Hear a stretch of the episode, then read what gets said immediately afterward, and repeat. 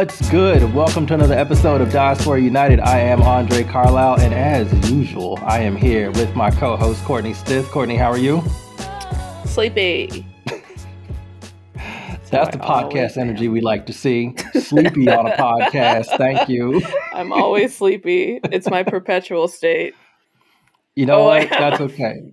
Is oh Lord. And anyway, that's okay because we got some folks who ain't sleepy. Well, maybe they won't be. I'll don't speak for themselves. But we got Shea Butter FC in the house. Skye, how are you? I am great. Oh, tall one. Okay, starting oh, already. Skyscraper. Mm-hmm. Oh, tall Dre. Thank you. Yes. Um, um, oh, Wemby. Wemby's twin. Uh, Wemby's twin. And we're moving on to, to the adult in the room. Uh, oh, don't put that. That's a lot of pressure. Oh, that's a lot of pressure. Uh, what's up, y'all? I am not sleepy actually, but that's also because I just caffeinated. So we'll see how how I feel in that's a couple hours. crazy at eight o'clock. I mean, I'm off this week, so I don't know what time is really. That's kind of energy I'm here for. Yeah.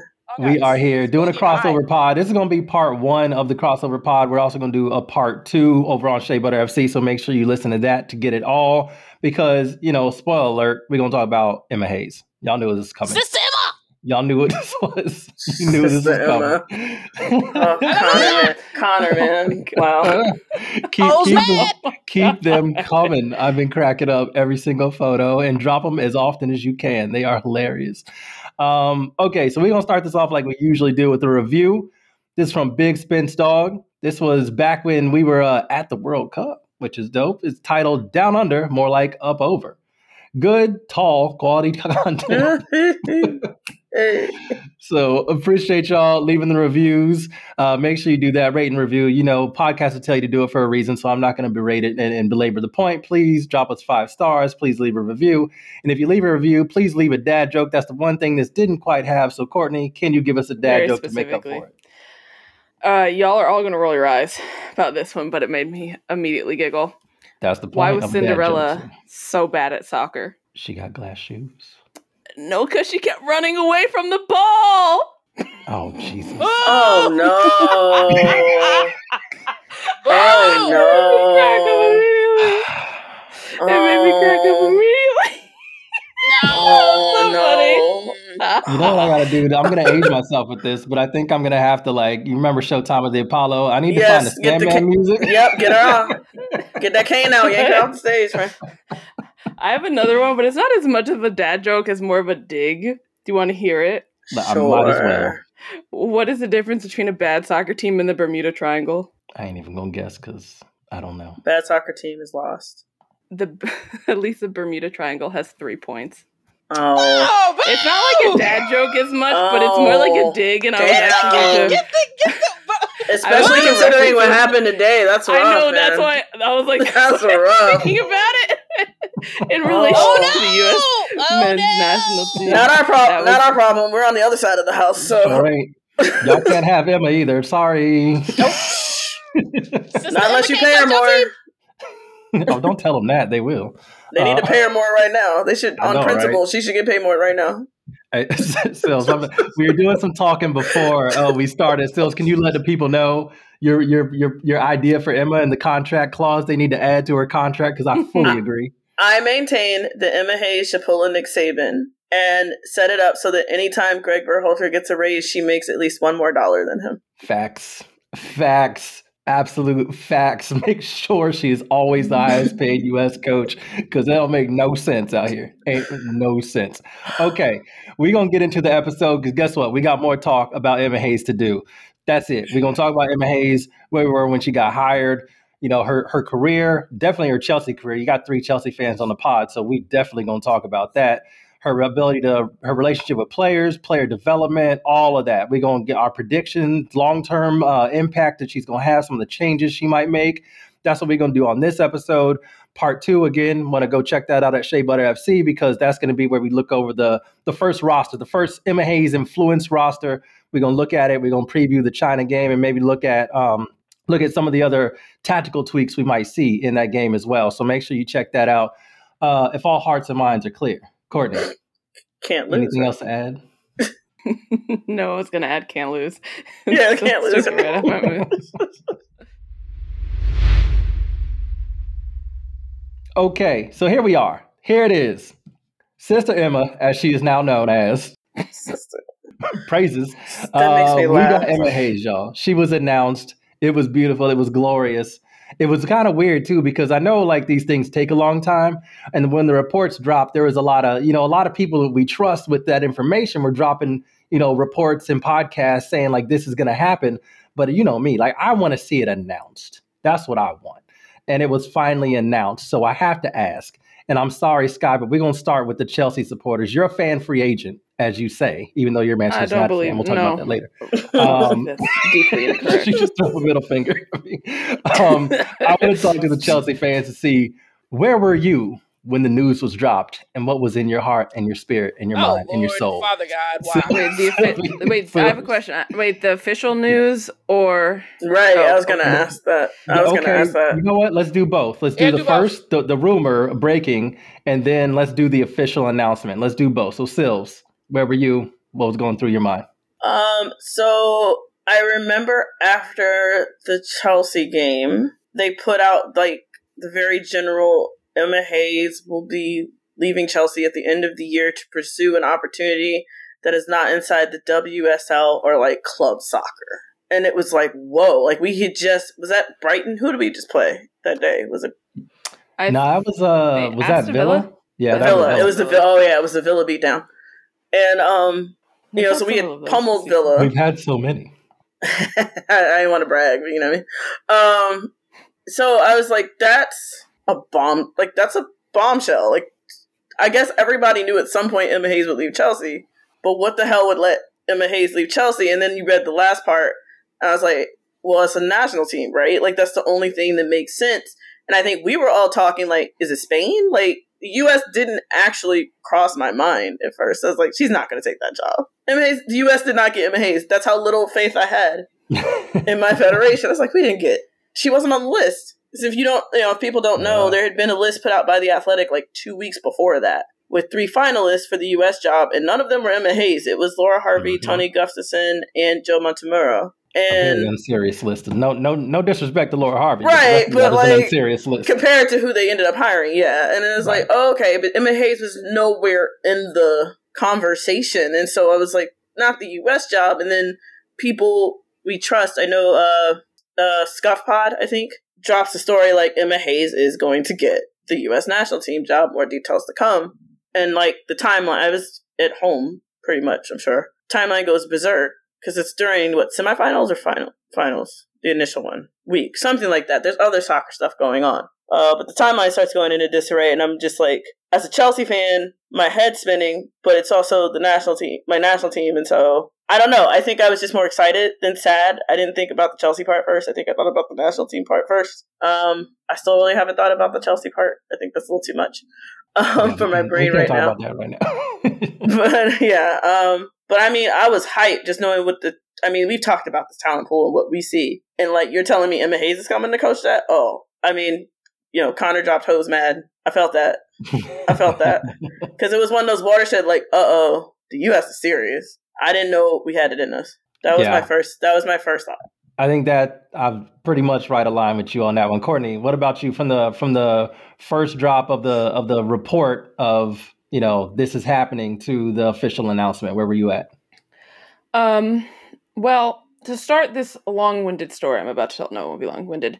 Um, I was bantering my friend and coworker named Kaz, who's an Arsenal fan, and I was bantering him about their coach and Arsenal because I think Arsenal had just like I think had just lost to Liverpool or something, and he was like, "Oh yeah, well when Emma Hayes becomes U.S. Women's National Team manager," and I was like, "Cos, get out of here!"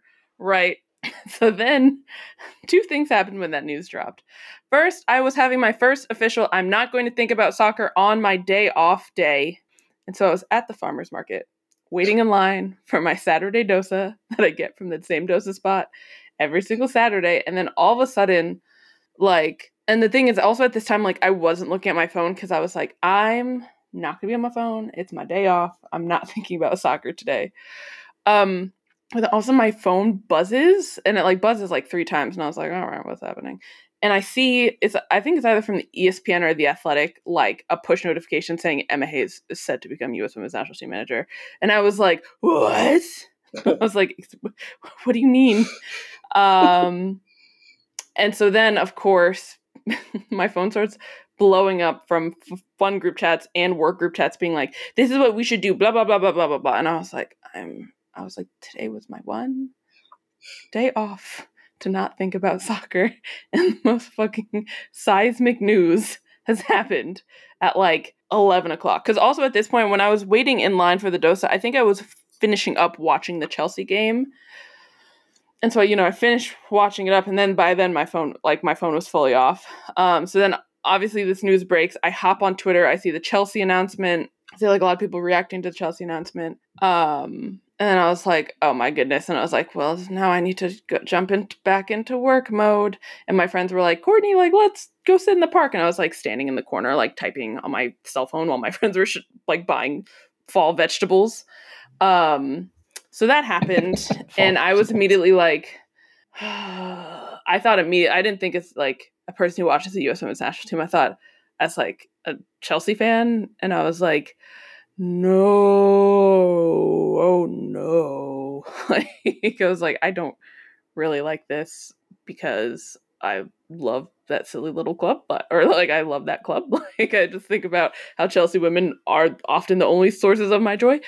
Um, so I thought about that, and then I also saw also at the same time I saw like so many rival fans being like, "Yes, like Emma Hayes is leaving," but then they also saw like the oh no, Emma's going to the US women's national team.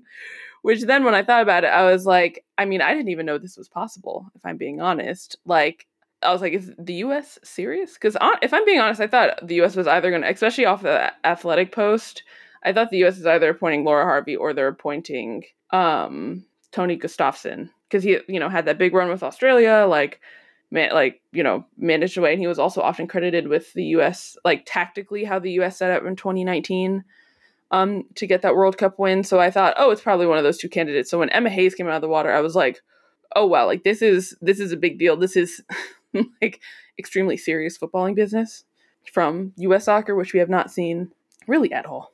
I was like I was like this is I was like this is serious footballing business. Um, so obviously, once the thing dropped, I just had to, you know, sit and work and be like, and uh, mourn a little bit the day off I was about to have being in the sunshine and being at a farmer's market in the park. Um, and then when it actually got announced, I was like, I told you so, because I was telling a few folks in my job, I was like, this ha- I was like, this has to get announced now, like within the next 48 hours, because I was like, U.S. Soccer has repeatedly said they want someone in by December and they want to announce it by December they have these December friendlies coming up. They need to announce a roster for that December friendlies and like tell and like per FIFA rules, I think you have to be, give like 14 days prior. So like li- like literally doing the time I was like they and I was like and these friendlies are at the beginning of December. Like they have to make this announcement right now and then the announcement dropped and I was like, "Told ya." And then I was like, Emma is the perfect candidate for this job. Like besides the fact that she coached like started coaching in the US and took what she really a lot of what she learned from coaching in the US and the quote unquote men, well actually I won't even say quote unquote like the mentality a lot of players have here like playing at the professional level especially at the time when she coached in the NWSL where it was like um or at, at the time was it even the NWSL I think it was the WPS WPS um, WPS, yeah. yeah it was WPS I was like the NWSL hadn't even existed existed yet. She was in the mud, like well yeah I was like she didn't Yeah. join Chelsea till 2012 before the NWSL even existed. But Mhm. you know the fact that she said that like her coaching career was like made in the US um Hold I was on, like, this is wait, the perfect on. Person. What- what are you We doing? I know I'm sorry. I'm sorry She This- said she kept you going. She's asked- I'm gonna keep going. She said, "I'm gonna do the whole episode in my explanation." I'm sorry. But well, you asked how I was feeling once it was officially announced, and I was like, once it was officially announced, I was like, this is the perfect person. Like, this is a perfect person for the job. But I was also like, this for once is actual serious footballing activities from U.S. Soccer because I was like, Emma Hayes had a li- essentially a lifetime contract at Chelsea. Like in 2021, they were like, here's a contract. There's no end date. like you can stay here for literally as long as you want. I was like, she's not leaving unless she's not even getting a bag per se, even though I figured she was, but like also I was like, she's not leaving un- like unless she can get like full control of like like just full control of everything. Like not even just like here's the players I'm picking for this camp, but like looking at the entire system that US soccer, especially on the women's side, is eh, like on the women's side for the senior national team and then down through the youth camps um, is doing. Yeah. Yeah. Yeah. Um, Skye, let's hear it. Well, how about you? Where were you at? We know where the Chelsea fans were at. Where where were you at with the news? Wait, what day was that? Was Saturday? I, how you going to ask? I don't know. yeah, it was like a Saturday. so, anyway, yeah. so I'm American football watcher, so I don't be watching all that soccer. Um, I watch soccer in moderation. okay. So I was going. It was either college football or it might have been a Sunday. Oh don't. No, the yeah, official the the news drop like the leak. The, like when she was leaving yeah. Chelsea was on a Saturday. Yeah, that was a Saturday. Okay, Saturday. So I was watching college football. I wasn't trying to be watching none of this shit. So then the group chat blew up. At first, the little thing popped off with the because I woke up when the game ended, and y'all were like, "Yeah, we beat people now." No, no, no, no, no. And then somebody announcement she's leaving, and then somebody said, "Oh, she going to the U.S. Women's National Team." I was like, the hell is you talking about? How? With what? With who? Hoops? How? What? Please. And then when it leaked, because it's actually what's his name? Lowry with uh yeah. back ba- in back something. Back heel. Back heel. Yeah. Back heel. Um, back in. I like it. it's a different website. Wait, wait, wait. So that's like software. That don't do that. Anyway, but uh, back in software. Focus, focus. But anyway, so the uh released that, and I was like, okay, okay, okay. And I was like, Emma Hayes? Ain't no way. And she's coming, that means it's got to be all the control. And then I saw all the people getting shambles. Um, because actually that would be my number one pick. I didn't think it was possible because like this federation ain't worth a damn. And it's like, are you gonna give up control?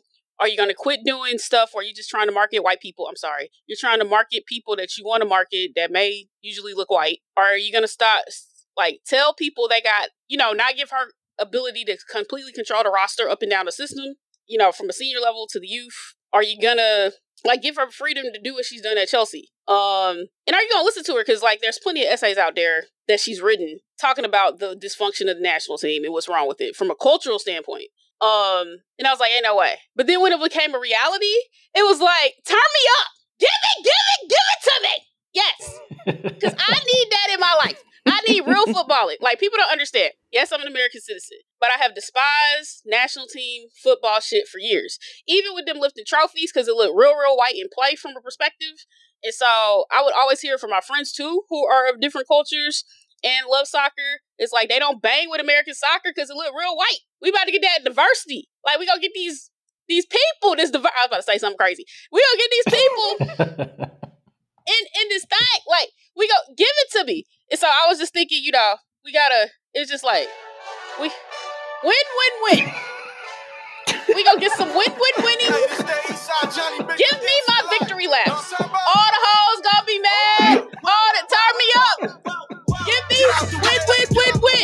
Give me my, give me my shit. I was turned up. Connor was up there, turned up. I was turned up. People was mad. Hoes is mad. I was in a good space, but I was um in my room. I was walking around the house lit, turned up. It turned up my Saturday. So I appreciate you, Emma, sister Emma. All right, I'm done. Wait, may I may I interrupt this conversation to talk about an important anniversary from this podcast? What? Two years ago today.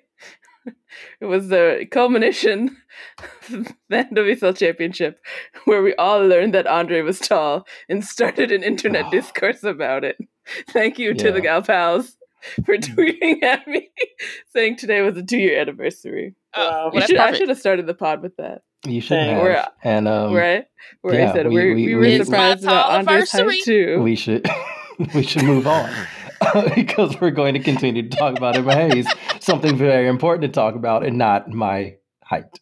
Um, all right, appreciate that. Yeah, I mean, honestly, I was pretty much right there with y'all. I was when I heard the news, I was like, "Oh, is the Fed being serious?" I think I think Celsian tweeted that, and I was like, "Yep, that's exactly how I'm feeling." Like, are Coach they? Wilson actually... was like, "What do you mean?" I'm sorry, Coach Wilson. I I I meant the hire. I'm sorry.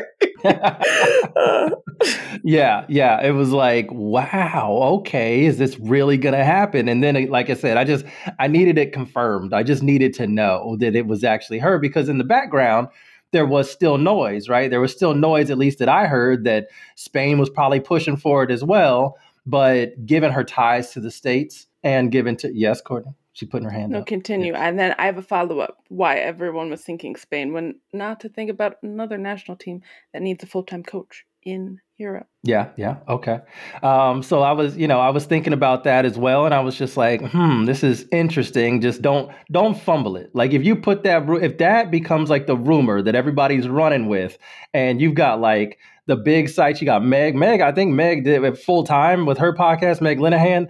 They dropped like a, we're gonna talk about Emma Hayes thing before the, it was announced, and I was like, yo, if they fumble this, I'm gonna be so hot because I could see it happening. And so that's the only thing why I needed to see it confirmed because I was like, y'all, I don't fully trust y'all. I just need to see pen to paper, give me that tweet. I need to see it official. Yes, Courtney.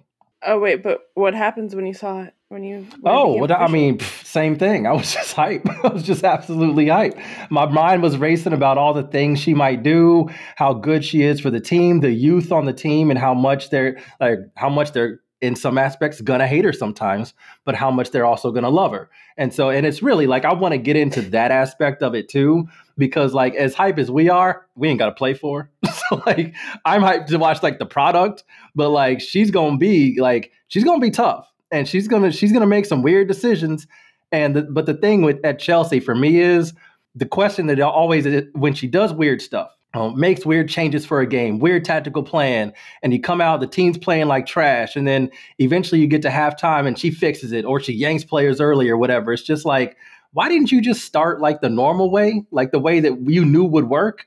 Like I, so sometimes she can she can get in her head a bit with some of these changes, but the question is, whenever I have these disagreements with her on like a tactical level, first of all, she knows more football than I ever will. Like I'll just put it out that way. Like it's just just to be humble, just to be honest about the situation. But when she does things that make me question, the the question always is, would I want anybody else in this moment? And the answer has consistently been for a decade plus at Chelsea, no. And that's not the case with a lot of coaches. So um Silves, I wanted to kind of like get you in on the oh, Courtney. Yes. Wait, I have my one follow up. Yeah. Why did no one think about Germany?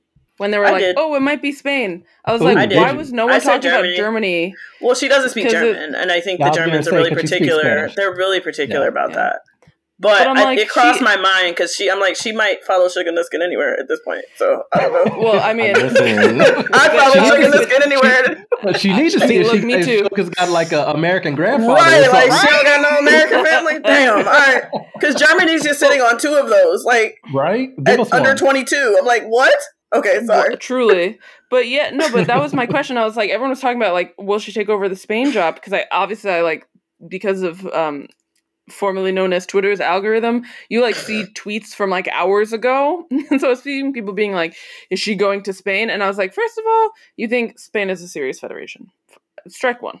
Yeah. Should never think that. Um, second of all, I was like, Germany's like a really smart move for her. A, I was like, she can probably learn German. I, I believe in her. But I was also like, Germany just had.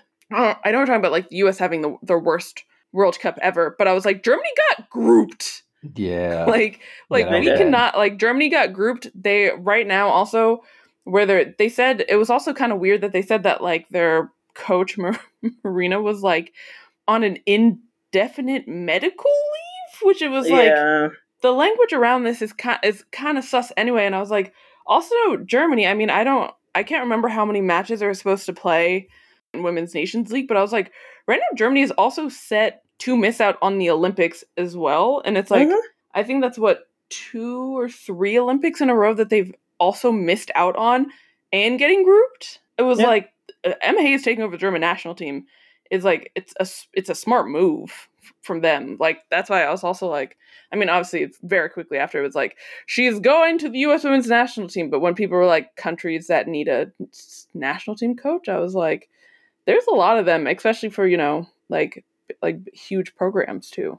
Yeah, I think with Germany though, like that whole footballing culture is in a bit of dis- disarray. Like their men are also struggling. Like as a, I know they started Kai foot- Havertz love back as a footballing nation, they're they're a little lost right now. So like I can see her for as listen, for as like oh my god, the sky is falling as the women getting knocked out in the round of 16 is for the US. There's more, there's far more structure and there's far less resistance to build a culture because, like, for the first time, our Fed is like, okay, we'll concede power. Emma Hayes has to have power. We're letting her come in May. Yeah. Like, we're letting her finish her job at Chelsea. Yeah. We're letting her come in May. Everything we are doing is to work with Emma Hayes. I don't think she takes this job. I don't care how good the money is, and the money is very good. Um, like highest paid in the world, good. Um, but I don't think she takes this job if she doesn't have complete control, meaning final say on all rosters, scouting, anything I, like that. Um, and I think she gets agree. that control because we can't fix our youth system in like two years. like we just we've screwed it up so much. It's gonna take a generation to fix it. Like let's be very real. Hiring Emma Hayes helps because she can do all of those things. So she can do the scouting. She knows where the players are both domestically and abroad. Um, she's shown that she can develop players, that she can scout academy talent. Like look at Aggie Beever-Jones right now, and that she's willing to place that talent. Um, that she can coax greatness out of people you know are great, like Lauren James, and mm-hmm. people you don't, where she's the only one who sees it, like Niamh Charles. Yes. Mm-hmm. Um. So you, she has this sort of like all-encompassing ability as a manager, which very few managers have. I think Andre, to your point, right? I think the thing that's going to frustrate you the most, saying this as a Chelsea fan, she goes a little galaxy brain sometimes. Like I, I compare it to mm-hmm. Pep, right? You know she how good they herself. are, but you outthink yourself. Emma Hayes is rarely, rarely, rarely going to be outcoached. I think the last time she was truly outcoached was that final we don't talk about. Correct. Didn't happen. like it she's happened. Okay. No, it didn't. Manchester United fan. I was like, um, who, "Where's your team in the Women's Champions League right she, now?" Okay. I don't have a team. Excuse me. Continue. There you go. All right. I know it's coming. Um, but sincerely, like she rarely gets out coached, and on the international level, that's probably going to be even more true. Um, so like I'm I'm really ex- I'm excited about that, and what I'm really excited about for the first time ever, really in this program, for all the domination, all the names, all the personalities. This is the first time the coach is going to be bigger than the players, yeah. or as big as the players. There's not anything they can say to her. I don't care who the biggest star on this team is. Emma Hayes is as big as them. And Emma Hayes is respected. They can't say anything. What are you going to say to her? You don't know football? Some of them have played against her teams or play for her teams. Like, she's, as far as coaching goes, she's one of the biggest personalities in soccer, men's or women's. And so it's going to be interesting, right? As you have the last of that sort of golden generation that's fought so hard for all of these rights and everything else, but they ain't never had to stand up to nobody like this before. I don't know how it's going to go. And the young players, the same way, like you said, Andre, they're going to hate. Listen, I think we were talking about this the other day in the chat. Which young player is going to be the first to want to fight her, and why is it Trinity? why is it Trinity? That's going to be a fight of wills right there.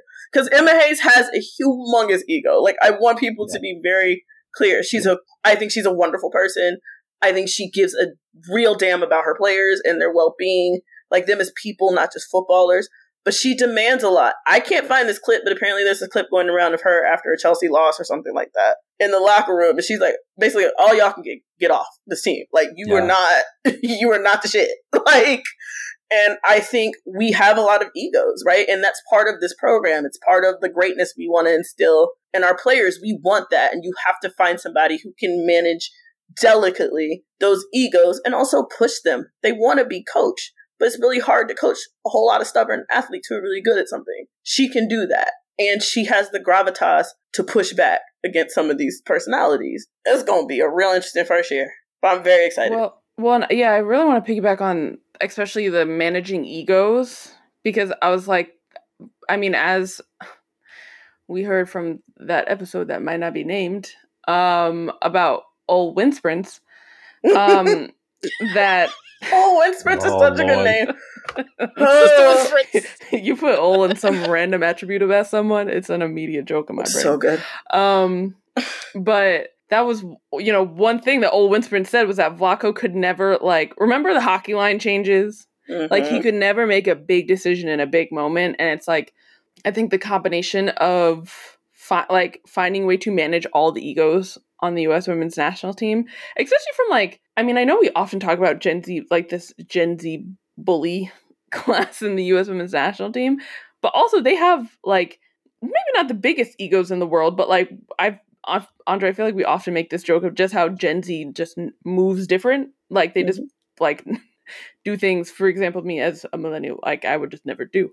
And so I think that's going to be really important going down the stretch. But also with that, like I feel like outside of maybe once or twice, and like yeah, I will always Emma will always start off a game, and you're like, "Girly pop, what are we doing? what are we doing, like, Emma? What, like what is going on here?" But I think the importance of being able to make big decisions in big moments. Emma will sub you in the 24th minute. She is not afraid to make ask, an ask early sub and be like, "This is not." I mean, truly. Ask or like, Lauren James. And it can, she will do it. And it can even be that like maybe you're yourself are not playing well, but like your your body language isn't right, like the way you were thinking or reading the game is not right, and she will literally yank you. Yeah. And that's not what a lot of people are used to. She's like, "Sorry, I'm out." Um, but I think also, and another important point that's really, really sticking out of my brain, um, especially when we talk about Cat and Cat still not being back till 2024, which is a dis a very specific pain in my heart. But we saw it with Cat. We've seen it with Lauren James when she came to Chelsea from Manchester United. We also saw it with Fran Kirby. She will let a player heal mm-hmm. so they can come back and be their best. Now, yes, sometimes she will also, for unfortunately, like what reality is, tape up a player 17 times and be like, I'm sorry, we need 11 players on the pitch. Sometimes I'm thinking about like an Erin Cuthbert. but I will say, like, with those big term injuries, she's not rushing players back. And I think, was it in the Olympics, even heck at times at this World Cup, that like everyone yeah. was carrying secret injuries. Like, I mean, I know Kristie Mewis coming in and having her only touch of the tournament sinking that penalty. Like, I'm still thinking about that because I'm just absolutely baffled that she did that. Came back to Gotham, and we didn't see her till the semifinals of the WSL championship. Like, like you know they all came back injured um either you know sm- small injuries or sometimes even big ones and so i also think the fact that she's going to let these players come back and heal is also really really important for the longevity of that program especially in like a post Dawn scott era for the us women's national team yeah no i think those are two very good points i think the the the thing to keep in mind when you talk about that is if y'all haven't listened to the snacks episode where sam mewis talks about her injury that's just tough to listen to. And she's not the only one that has had these injury problems from a combination of club, but mostly pushing through injury to play for the federation. We kind of know how just just looking at the injury histories of a lot of these players, we know how it goes. Um, but also we've we've also kind of created that culture within U.S. soccer where these are our players. This is it. These are the only player, only magical players that can play for this team, and nobody else can. And that's the whole thing for me about expanding the player pool is that if you're injured, okay, good, get right because when you're when you're when you step on the pitch for an M Hayes team, you're going all out. You don't have an option. And like Courtney said, if you if you think it's optional, try her. like try her. it'll be it'll be a nice 20 minute cardio session for you and you'll be right back, yeah, right? Ass on the bench. So like that's the thing with her is that and that this is where like Sylvs brought it up. Like Trinity, she does not like to be subbed. She does not like to be benched. She really is like and, to, and I love that about even when she's coughing up a lung sometimes, unless it's deep in the stoppage time, you just don't ever substitute her. She loves to be on the pitch all the time. She's gonna have to earn that from Emma. Like she's just not going to get that right away, mm-hmm. and that's where it's going to get interesting.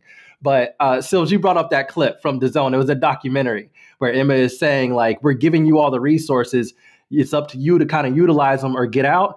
The thing that's funny about that clip is, yes, it's great and it's it's like really tough coaching, but she wasn't playing because if you watch that clip back, how many of those players are with the team the next year? Mm-hmm. it's not that many. It's mm-hmm. not that mm-hmm. many.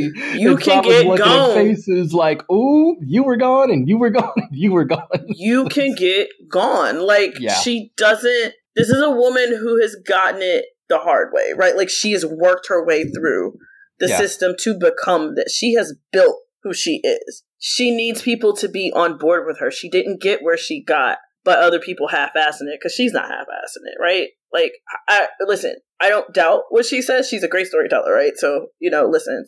Great coaches are also great bullshitter, but like I believe her when she's like, I drive three and four hours every day yeah. to go to Chelsea, like six days a week. I don't see my kid enough. Like that, I totally believe because yeah. all coaches are obsessive. It doesn't matter what gender it is. They all do this, right? And so the national team does give her that quality of life. It does allow her to spend the next four, whatever, or more years, I would hope more, um, you know, with her son, getting him acclimated. He's probably going to start kindergarten this, you know, coming year, that kind of thing. And so, really finding a space in his life where that move also makes sense for both of them because he's the most important. Like more than football, he's the most important person in her life. But she's also a mom, right? And so she can tell Trinity lovingly, sit your ass down. Like, and it's not because you're not good, and it's not because you're not going to be yeah. on this team, but like for your own sake, young people need structure. Yes. I don't care what they do. I don't care if they're in college. I don't care if they're playing football. I don't care if they're working on a factory floor, organizing as activists. I don't care. They need structure. Emma will give them structure. She will also give the older players structure when they've had to use half of their energy to figure things out on their own because they also didn't have structure. The reason that 2019 team worked is because their life was so incredibly structured, they didn't have to guess anything, right? Like we've heard these stories now as we watched this last World Cup. Everything down to the most minute detail was planned. That's how they were able to get through. Nothing surprised them. Emma doesn't quite work that way, right? I think her tactical acumen is much stronger, but tactically we'll be prepared for everything. Conditioning wise, we'll be prepared for anything. This is still the yeah. US. We still gonna be fit as hell, as Dawn as, as the spirit said, right? Like right. this is still the US. Does the world have better athletes? Yes. Listen, Spain got one good athlete in one World Cup. and she was in all three of them. Yeah. Salma was mm-hmm. in every World Cup. They got one athlete and look at what happened. Um, and so I'm gonna get I'm gonna get so much shit for that. Sorry. I'm not wrong though. Not wrong. she's also a very good player, wrong. but she is a great athlete. Um, yes. she's a track star. I mean, look, like she on. gave up her best sport to play soccer because yes. it was yes. like, oh, something else to do. Like, what a disgusting amount of talent she has. But um, um, yeah, like I think in terms of how she wants to play football, this particular country, this particular talent pool, the mentality that she has adopted, right? Like she's very clear about.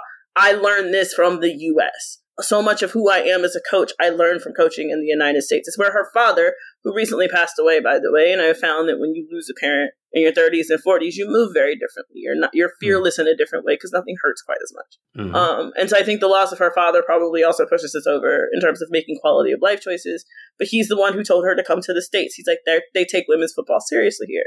And she's never forgotten that. And so I think she wants the best for us. And there's a little dig. You know, there's a part of her that wants nothing more than to beat England with this US squad. You know it. oh, she can't wait.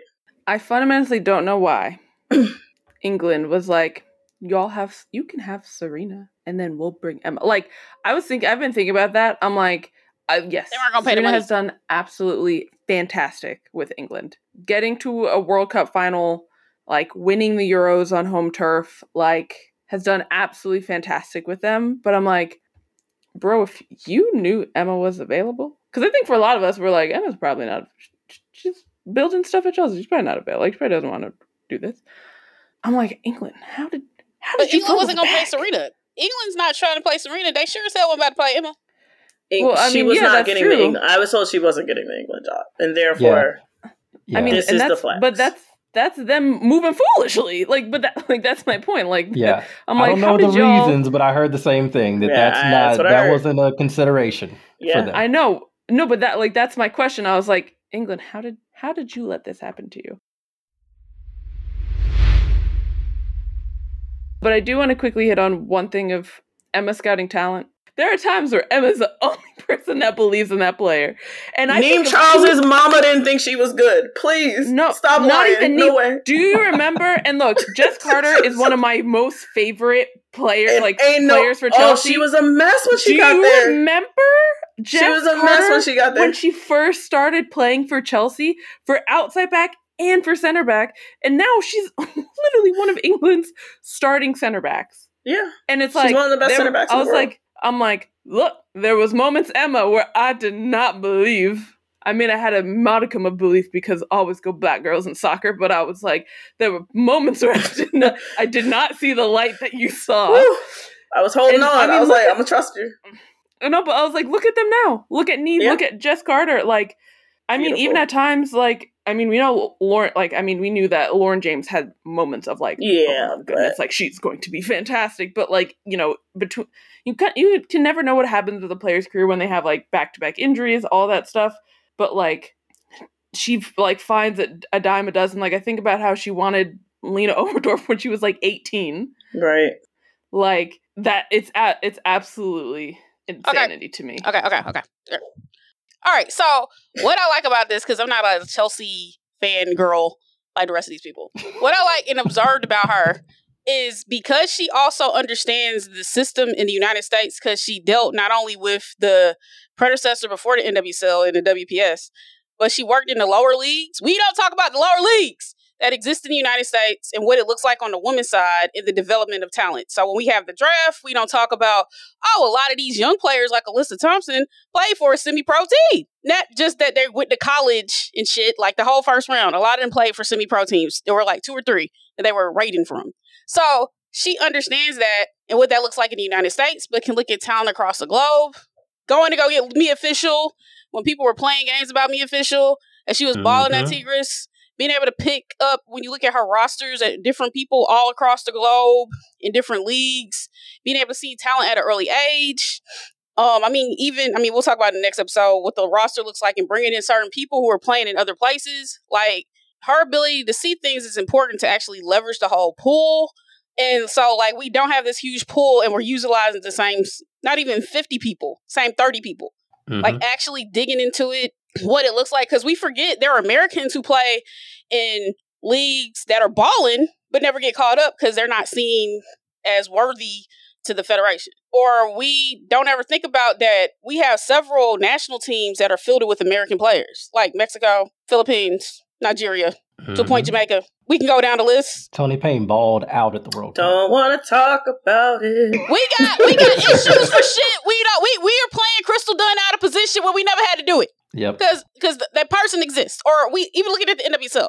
Like, you know, we we got players who have never got officially called in who are balling and doing the things and we're bringing the same fucking people. It's like what the hell like Emma can help fix that. Um I respect like I said, you know, you watch a game, she'll yank your ass if you looking crazy, but you got to earn and keep your spot, you know? It's not the you're just giving shit. Mm-hmm. But the mm-hmm. ability to scout talent, the ability to scout diverse talent looking like the United Nations over there, Chelsea. Like, I like that because the United States for a long time has not had a coach who has been able to do that and understand that. You know, we we we're literally hearing stories of black players in particular trying to work their way through how they were balling out of control and are not getting on rosters or having to come off the bench when they are the better player. Like, hopefully we have stepped up out of that era. So I mean, we look at we got the we got the deltas with the you know, the one. such a good tweet. Oh, That's such a good tweet. Oh, such a good tweet. we tweet. got Ashley Hatch and the black people the, out here on the front line. Like, I like Soror. Hatch. Fuck. I'm so, sorry. No, Oh, you trying to get us got it. Don't get us canceled. Please, I take it back. I'm sorry, aunties. I'm sorry. they finna kill no, me, no, boy. But you got like the diversity, like getting that diversity for real on the national team. So it's not like, oh, you know, we're at the media day and people are like, oh, we got the diversity because we got more black people. And it's just black people. We're the Asian Americans. We're the Latino Americans. We're all the various Americans of different, not different flavors of vanilla, but or different flavors of what's the other alabaster. one? Alabaster. Alabaster. Snowbite. Eggshell. But can we get Eggshell. coffee? different flavors of coffee. I got called a sugar cookie. Am I oh. in the winter? Am I going to turn to sugar cookie? You got, got shea butter, cocoa butter, uh, macchiato, the butters. Right. um, I am excited because you mentioned this. Listen, Triple G is probably not great at a lot of things, but he always be crutin. He that. always be crutin. Crute. Emma will always be crutin. Now we might get some dual nationals. I know the Federation doesn't value dual nationals in the women's game. It's very weird, unless it's Kat Macario, which they dropped duh. the ball in Agarola. That would have right. been nice to have. When we needed a six, what are we doing? Sorry, okay, like we need a six. Cool. Um, but I think Emma is aware enough of Americans playing internationally, or people who could play for America playing internationally, um, that she will be able to recruit some of those players. And those are players that we need. Those are players that play differently. She's talked about the need for more diverse talent in terms of where players are playing. Um, that we don't have enough players playing internationally. Uh, listen, I know there was a whole era, what, not six years ago, when they were like, you have to play in the NWSL. Like, you can't play abroad. That's when the Federation still had a lot of control over the league, etc., etc. Right? And I know there's a lot of scars from that. But I also think with this new generation, some of them are going to have to leave now. Like Emma Hayes is here. You're going to have to go to Europe. Like, well, I think we talk about the roster, we can talk more about that kind of stuff. But like, it's gonna force some people to grow because otherwise they're not going to have a spot. The days where you walk into camp and you know you have a starting spot or a spot at all, or that you're going to get called into that next camp, are done. You because, like we said, go. Emma, Emma will get you gone. Like you are not entitled to that spot. You have to earn it. You have to earn it. And so I don't care if you're a veteran. I don't care if you got 200 caps or two. The better player will start. The better player for Emma's system will start. Emma's system is incredibly adaptable. Therefore, you have to be an adaptable player. You have to have multiple tools in your chest. If you are one dimensional, you might want to update your ND profile right now. Get that CDL. Get that CDL, baby. CDL. Because um, it doesn't work in Emma's system. There's one, maybe two specialists in her entire system. Almost all of her players are going to be versatile. She needs it to be that. You she need loves dynamism. recruiting a ten and putting them anywhere on the pitch. Anywhere else. That's Erin Cuthbert ain't played ten in three seasons, like solidly. Yeah. I can't remember last time she played ten. I can't remember. Yeah. And it doesn't matter. Like, but it works. Like she also starts Erin Cuthbert damn near yeah, every game. Sure. She's out here playing in a double pivot with Sjoeke Nüsken, who's like two feet taller than her. It's very funny. Um, and so right, Sjoeke like Sjoeke is a great example of that. Right, like we recruited her to be a six. She has four goals. Yeah. She's scored a hattie. She's making the second. she's the one making the secondary runs into the box. Mm-hmm. You want to know something that's about to break your brain? What?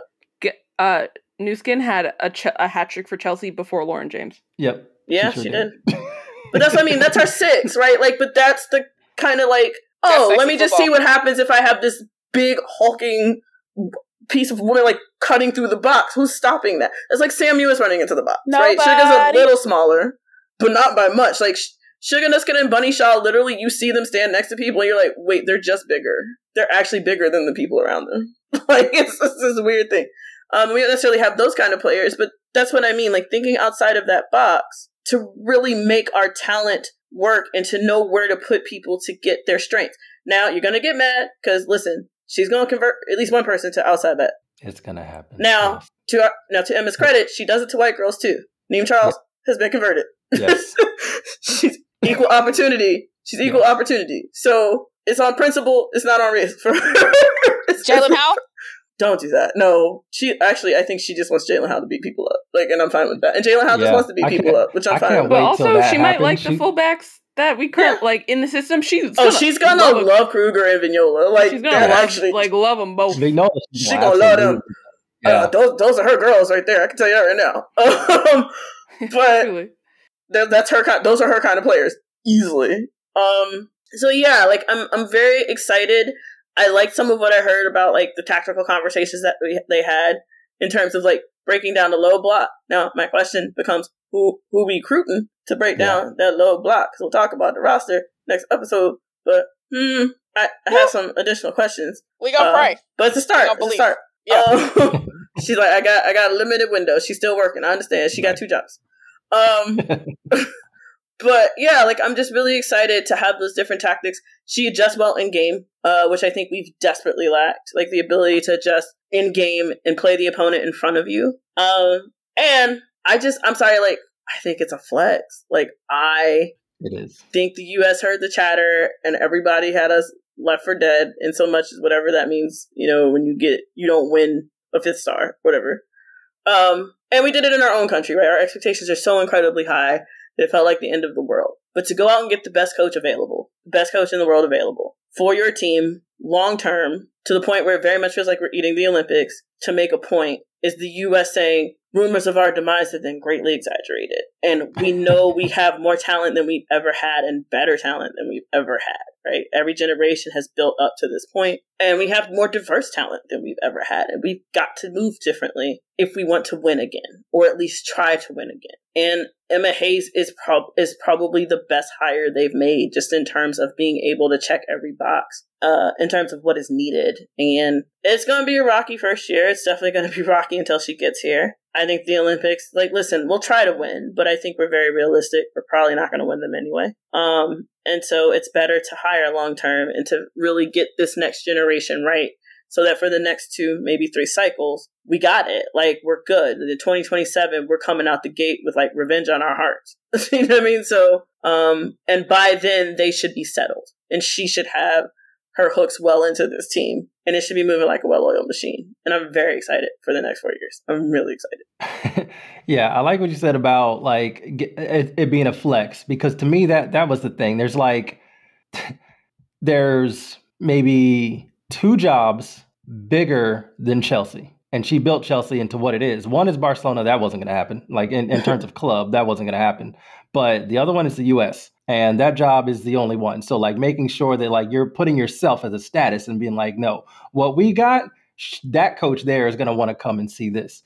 Uh, she's going to want to come and join us. So real quick i want to talk to Skye real quick because we are chelsea fans and i want to get like Skye's non-chelsea fan um, perspective on this because i think the big part is and, and Sylvs has mentioned this and so has courtney mentioned this about this was being like the perfect time to bring in emma hayes we got rid of the GM. Kate Markgraf is gone. Got rid of Vlatko, of course. So that means now control was the big thing. We know when Emma had control, she built Chelsea into what Chelsea is now. And that's the big thing with getting Emma Hayes. So Skye, your like from your perspective, knowing that like just seeing what that Chelsea kind of machine has become, and also how you think that might translate to like the US team and her actually having legitimate control because they see what they don't have and what she can build. I mean, I think that's important because then, in tandem, that she understands the U.S. system, that she can then take what she did over there and bring it here, but then do it in a healthy way. Because my biggest thing for the next step of the U.S. is for a team that was built in whiteness, in white comfort, and white talent, that you now have diverse talent that's all over the place that you have to you got to blend the past with the present to get to the future. You need somebody like her who is able to understand player welfare but then understands how to do it in a healthy way and make a juggernaut up and down the system. Um and then who also can scout talent evaluate it um and then you need a person who's going to be able to like check egos um of young and old but then you need a person who like has a vision and has the mentality of like you know we're going to go win and has a legitimate game plan, can adapt and all this stuff. Because what we always used to do stuff physically, we willed our way to win games, out physical somebody, outrun somebody, and win, and then capitalize on a team falling apart. Well, then you know, as teams half-assed invested in the women's teams across the world, and they've quotation caught up, you can't mm-hmm. just do that. You have to tactically be sound. She has that ability to adapt in game. I've been screaming about that. Um, but her abilities that she's shown on an international level, and even when I've watched her with Chelsea, when I saw that embarrassing loss, her evolution since then, even in changing the team, like I still remain to believe that Chelsea last year could have won the whole thing if yeah. all y'all didn't get injured right before y'all played. Was that Barcelona? Yeah. Um, so you could be talking about a two peat this year. Um, that like she's gotten to where she is and she's got the stuff that definitely can carry on to the to the national team. She got the pull, but she needed the full control. Like that's been the biggest thing because it can't be a well. We want to put this player out here from a marketing mm-hmm. standpoint, but look, the pockets look the pockets clearly got hit because if we talk about the last cycle, not the last cycle, the last friendlies, right? Utah wasn't packed on a Wednesday. San Diego wasn't packed on a Sunday. That ain't never happened. The football's been bad, so you know I think this will be a good thing going forward um, again, Emma was my first choice. If if we would have said everybody's free, who you picking? Be like, hell yeah, bring Emma Hayes. Come fix this shit.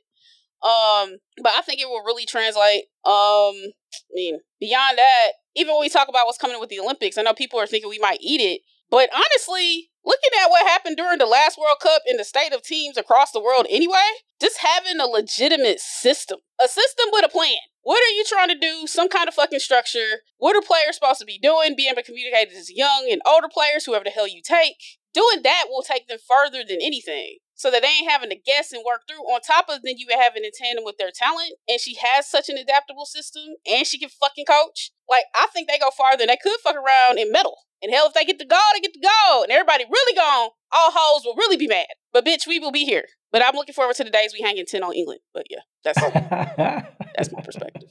I love it. 20 for my soul, but 10 it's fine. Um, one thing that I so Sylvs Andre and I actually were all on the call with um Matt Crocker and T- Twyla Kilgore today earlier today, and a few things stood out to me about the way um Crocker in particular was talking about Emma Hayes and like what she would bring to the job.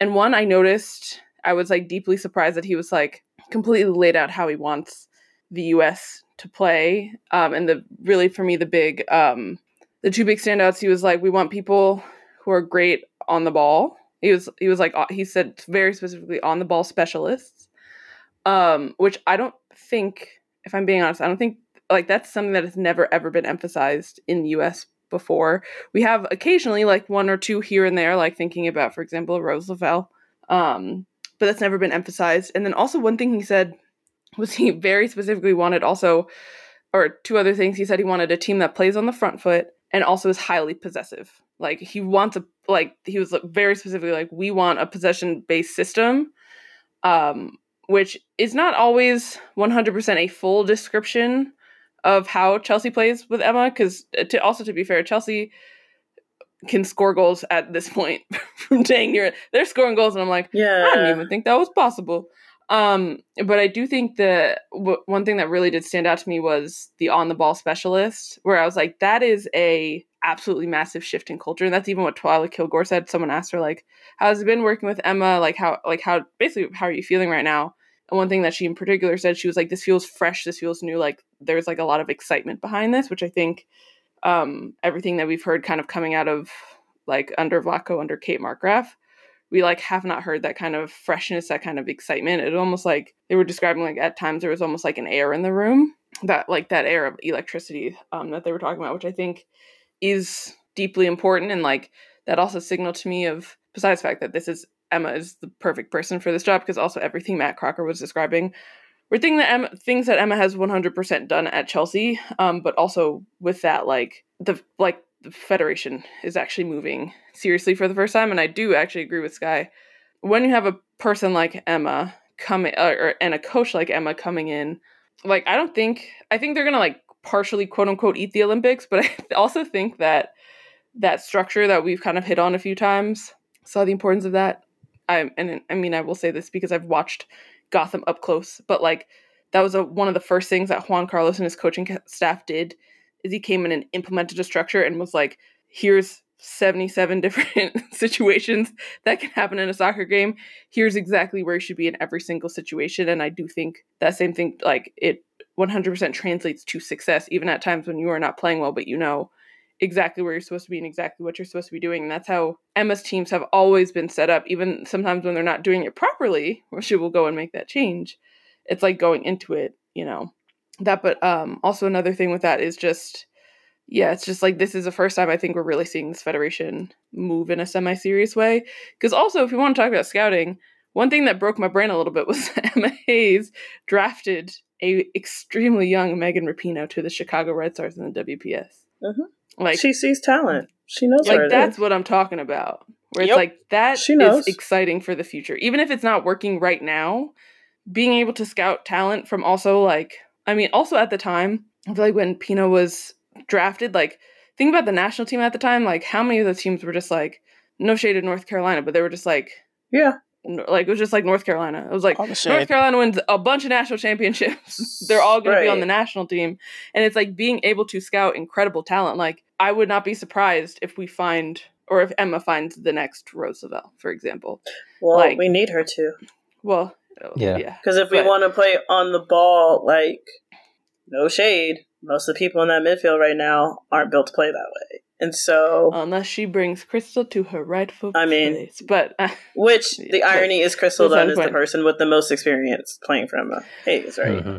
Well, and it's, also the funny thing is Emma also converted her to a left back, but also back. yeah. But so also to be fair, fault. she also I mean, to be fair, she also put Crystal in like 17. Uh, yeah, she played. Yeah. Emma put like her in like literally. But that's what she, she does with that nine, kind of player. Like a regular yeah. nine, a false nine, an attacking mm-hmm. midfielder, yeah. a center mid. Put her at like winger. You know, but that also made Crystal nine Crystal Dunn right. Like yes, and she had a manager who knew how to walk her through that stuff. Right. Again, one of the everlasting quotes of 2023 that sticks out to me is Crystal Dunn saying, "I get no feedback because the national team coaches don't know what to tell mm-hmm. me about mm-hmm. playing outside back, and I don't play outside back for my club team, so I never get feedback on what I'm doing is outside back. And that was supposed to be a temporary solution to a permanent problem. We don't have the problem yeah. anymore. We have outside backs. Right. We were continuing to play Crystal Dunn in a role that she genuinely doesn't need to play in when we actually need her in her best role because we don't have the proper midfield. And so I'm very interested to see one, when we talk about possession for the US, what that looks like because I think a lot of people think like Barcelona, right? That's the team that comes to mind in Spain, like that have to have the ball all the time, you know, sort of uh Iberian spirit, right? Because Portugal even possesses a little bit, right? So Forty-seven thousand passes lead to a goal. Right, tiki taka, right? And tiki taka can be beautiful. It can also be possession for the sake of possession, which doesn't actually do anything. Right, you just um, like just yeah. passing the ball back and forward. men's team fell off. It was painful because they were right. just, those games were the the worst games to watch. Right, and and I and I don't want that, right? Like I want us to be, be a possession based team, but I also want us to be an American team, right? Like I don't want to play other people's soccer. I want to incorporate things from other people's soccer, and that is both yes having our players play other places, having players who have other ethnicities, backgrounds, cultures in terms of how it, how it influences his soccer. Like the reason part of why we love Cat Macario is because she's Brazilian too, like, and she plays like it, right? And so mm-hmm. that's a wrinkle. Like we haven't had a player like that before. I don't know what the hell was in the water in Cincinnati when Rose Lavelle was created, but I'm glad it was. Like, but we don't. I mean, you know, there was an article. It's like, where's the next Rose Lavelle? I'm like, they exist. You're not looking in the right places, and you're looking part. for someone who looks like Rose Lavelle. Let's be very real. Mm-hmm. Yeah, Rose Lavelle's an anomaly. Most people who play like that don't look like Rose Lavelle. Mm-hmm. And That's when did Rose Lavelle well, get here on the on the yeah. on the national? Right, team, and she got there. And she wasn't scouted on the yep. youth team. No, because she, she, wasn't was on a single one like there's very few players like you have to be in the youth system, right? I think what Lavelle, Press, Williams are the ones I can think of who didn't sniff the national, yeah. like the youth national team, and just got in later. Mm-hmm. But mm-hmm. that's an anomaly, right? Like almost everyone else, even J Mac played in the youth system. Like it's it's very hard to get looked at when you don't go through that youth system. But the issue becomes some of the best talent and some of the biggest, the best players to meet our needs don't go through that system. Right. Mm-hmm. And that's why they can meet those needs. I know I'm beating a dead horse, and I, I don't know if she'll get called up. But part of the reason I bang my drum about Sarah Gorden is because if you look at how football is going, yes. a ball carrying center back is the new mm-hmm. advantage. And she's better right. at it than everybody else, even Naomi. Right. Like she's like, better at it. And she can hit those passes and her speed, she can cover anyone 1v1. Yep. that's like, that's a modern center back. It's so easy. She scared Diani and Katoto. And she shut They her, look back at her like, who are you? They were like, yeah, where the fuck did that come oh, from? She shut down Diani and but, Katoto and um, who's that? Cascarino? At the same time, shut all three of them down, and they was like, who the hell is you? Well, and, and what do you mean that's not on the national team? I thought we saw all your yeah, best players. That's the question, right? right? Well, and I, I just want to quickly hit on Crystal Dunn going to Chelsea because also one thing that Emma Hayes very, and this is what I'm talking like. yes, just scouting talent, but also scouting for what the team needs at the time. Mm-hmm. Emma Hayes was very purposefully trying to overhaul the culture that was at Chelsea at that time. Mm-hmm. Um, and they she brought in Crystal Dunn. Besides the fact that Crystal Dunn is a world beater and like one of our like, besides the fact that Crystal Dunn is also Crystal Dunn and playing under Hem- Emma Hayes made her Crystal Dunn. She mm-hmm. also very specifically brought in Crystal Dunn to be like, I like we need that American mentality that y'all that we see all the time on the national team. We need to bring that to this club to get us to that next level, to make us so highly competitive. Like, actually, one of the best things about listening to the Snacks podcast and their interviews with players of like when they talk about the culture shock of going from like an NWSL team to a team abroad. I know Lindsey Horan spoke about this, where she was like their level of, and even a team like Lyon, which you know, eight women's Champions Leagues. I can't even count the number of uh, French league titles they've won, but one thing she even mentioned was like they weren't doing the same thing of like when you're playing a rondo and you try to get to the highest number possible, you were counting every single pass and like putting it almost to a point where you were listening to it and you're like, these people are competitive to a level of com- competitive I didn't know physically existed in the human brain. But like that's what she's talking about. And obviously going and learning that style, but also like bringing people in for when they're needed. And sometimes that doesn't always mean it's like one a 100% thing on the pitch. Obviously she's not going to bring you in if she's not going to find a way to use you on a pitch, but she also knows the importance of that mentality, but also at times changing style, talking about bringing in people from backgrounds like like diverse backgrounds, being able to bring in a person like Kat, who's like, here's a football I grew up on in Brazil, or finding a way to bring in other dual nationals of, here's how we play football, here's how we this can influence our style, but also even how we look and treat the game, which I think is also yeah. extremely valuable.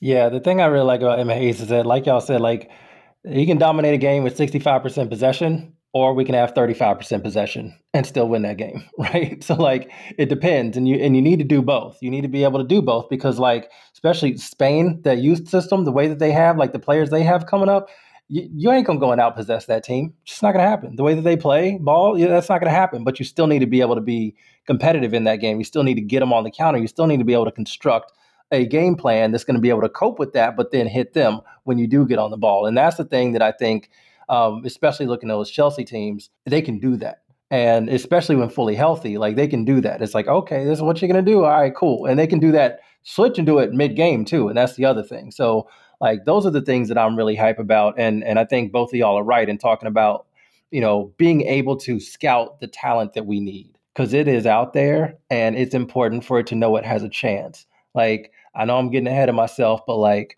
I'm very interested in seeing how a player like Croix Bethune continues to like grow in, in, her creativity and how she plays.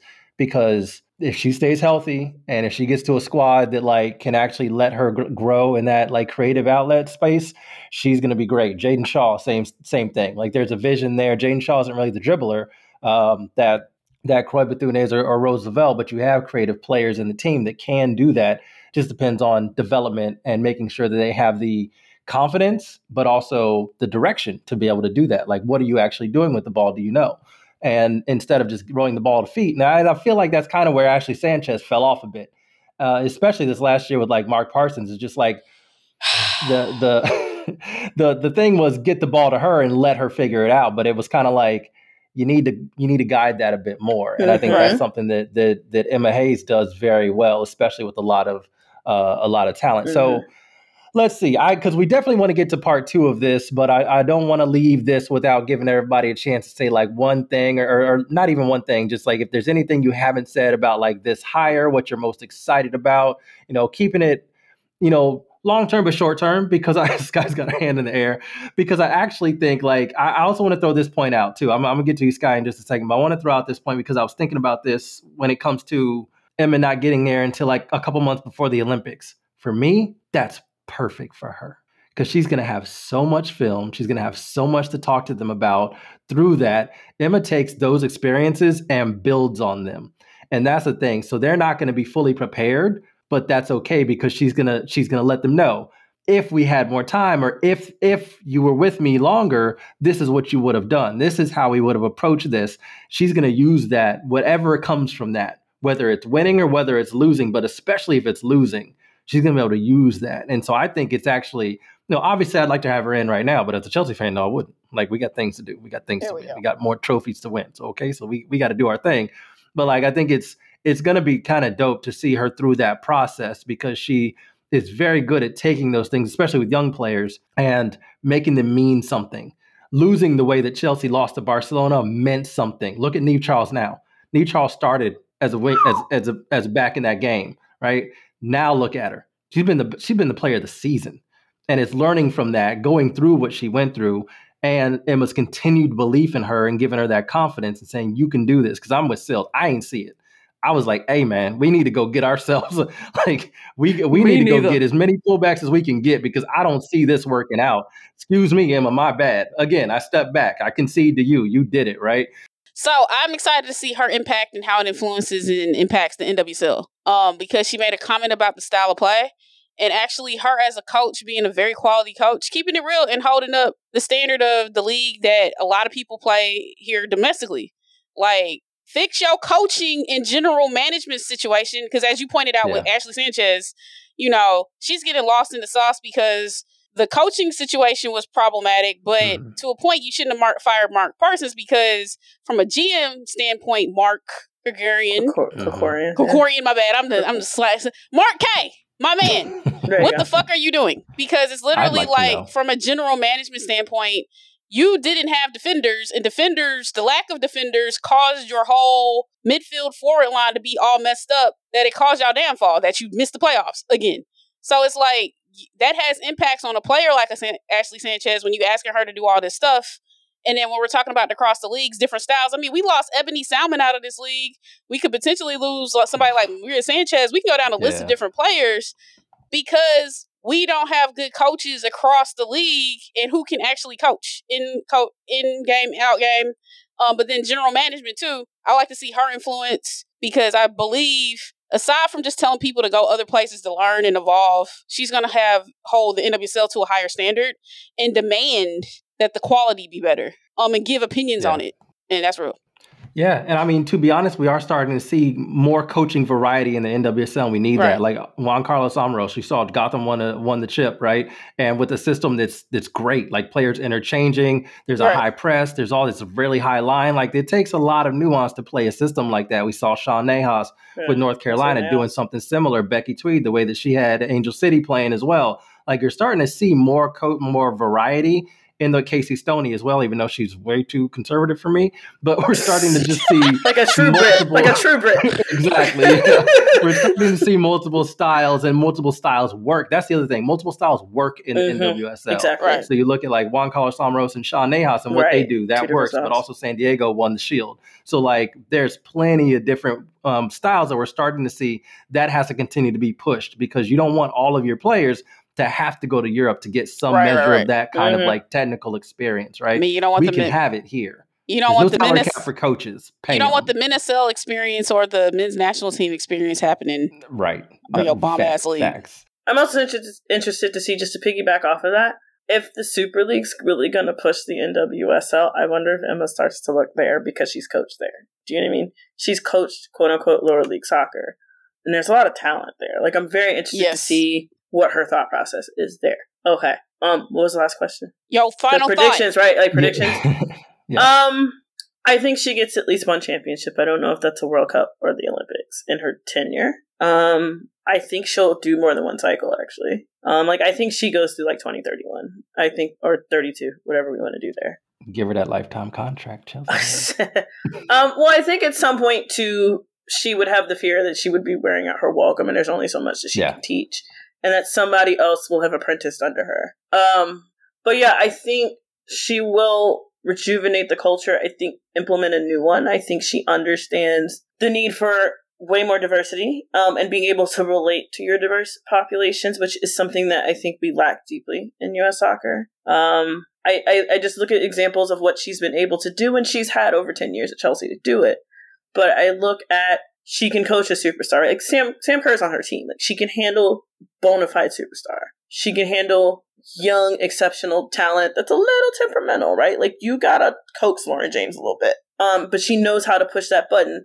I've watched her take somebody completely homegrown who I didn't think would make it and become the captain for both Chelsea and England and Millie Bright, right? Like in the player she's turned into.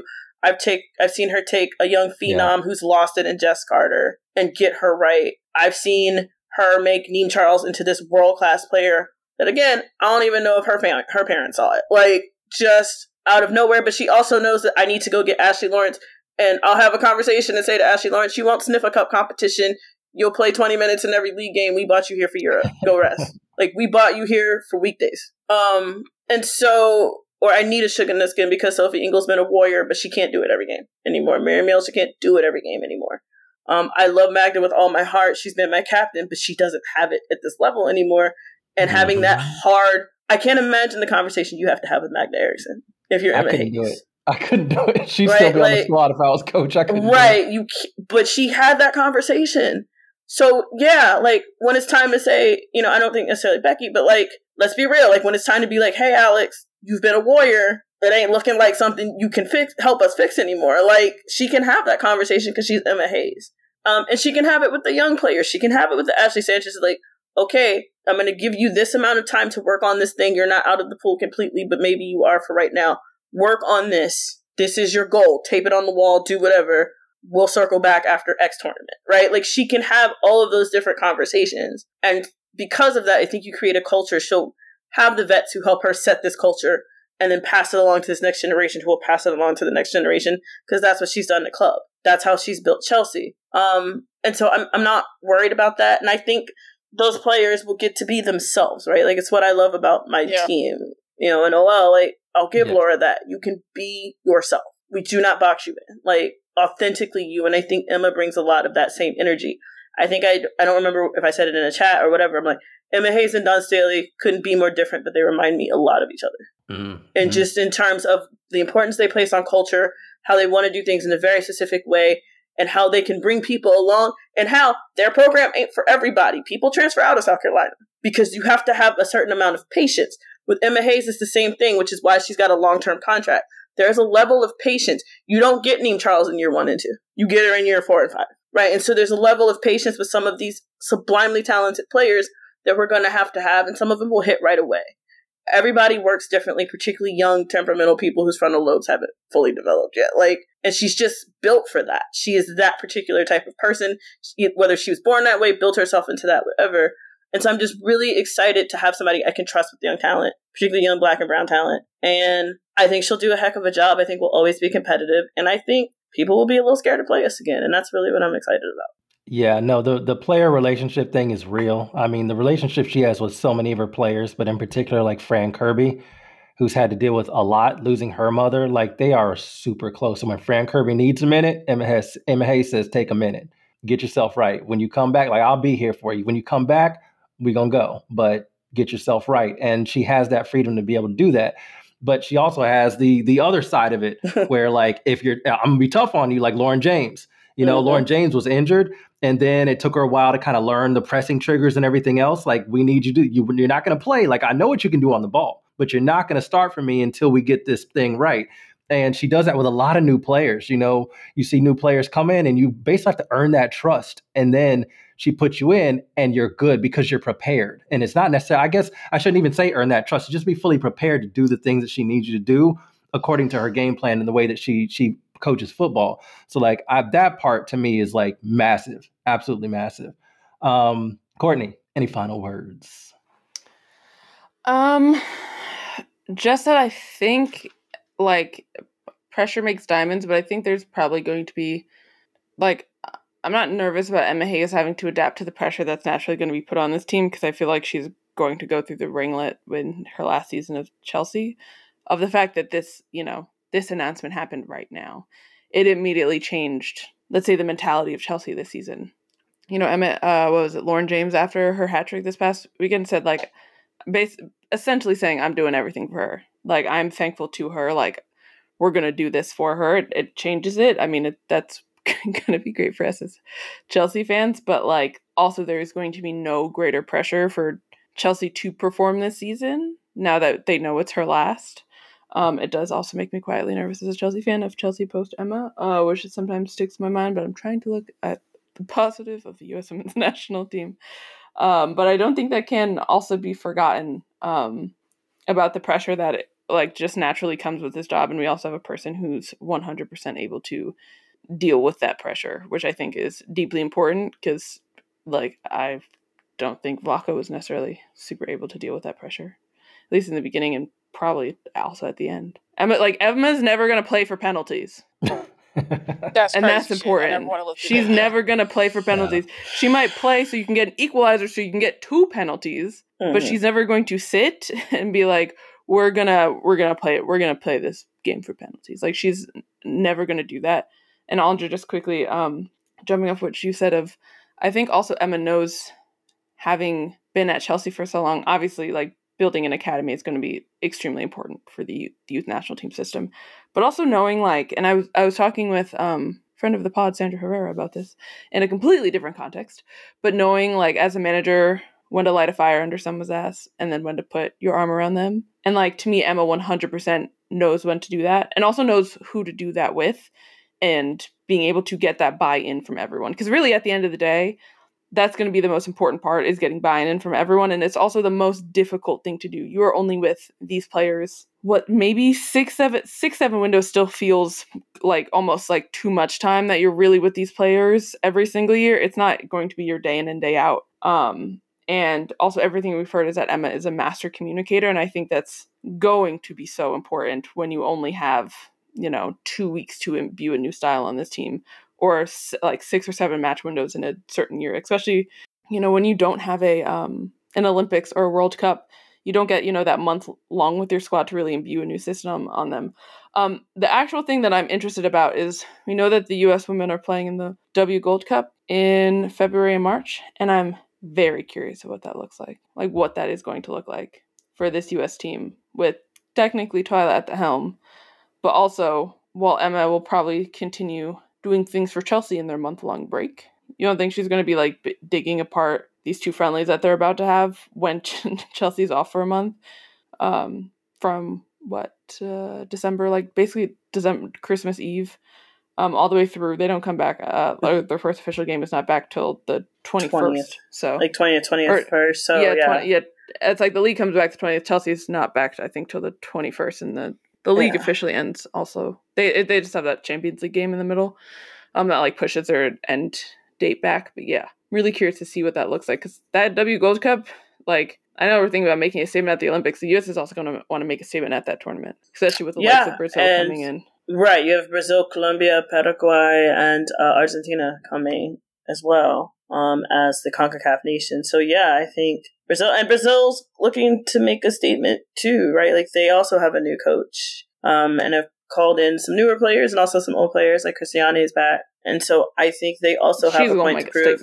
Right. And they have a point to prove after forehead. and they have a point to prove too after a really disappointing World Cup, and they have somebody they're playing for too, right? So yeah, like it's it's going to be interesting. That's not going to be an easy tournament, even if it's on home soil. Um, and I think it's a need, right? I don't. I want to win it, but also like I think it's just something those young players need to play in. They need to play in the grind. They need to play through Concacaf and CONMEBOL and get their asses whipped a little bit, whether we win or lose. Like it is not to quote Skye, but it builds character. Like it really is an experience that they need. And so, yeah, I think she's going to dig into that. I think she'll try to get here um, as much as she can during that tournament. And yeah, I think it'll be sort of the first glimpse, and she'll know what she needs to fix in April and June and July. Um, I guess by July we'll know who's going. And it's only hey, 18 got, spots, too. We, we got a part two. Okay, okay. Sorry. Jesus Christ. I was gonna move us on to the part two. I just Y'all took it to a part two. There's a part two episode where we would get into all this stuff. I've, Y'all heard for the tw- last 20 minutes. To, Skye, I've never seen Skye try to signal and and she was like She's like, and cut. Okay. Uh we gonna get out of here. Go listen to part two. We're gonna get all into the roster. We're gonna get at everything else, player pool, all of that good stuff. Listen to part two. Courtney, you want to give us the bye so we can leave and Skye can get on us on get on the StreamYard link so we can go and do this. Guess we're not doing heated and hype, so bye! Thanks for listening to Diaspora United podcast. Please subscribe and rate and review us anywhere you get your podcasts. Follow us on Twitter at Diaspora United Pod. That's Diaspora U T D P O D. And message us if there's anything you want us to talk about in our next podcast. See you next time.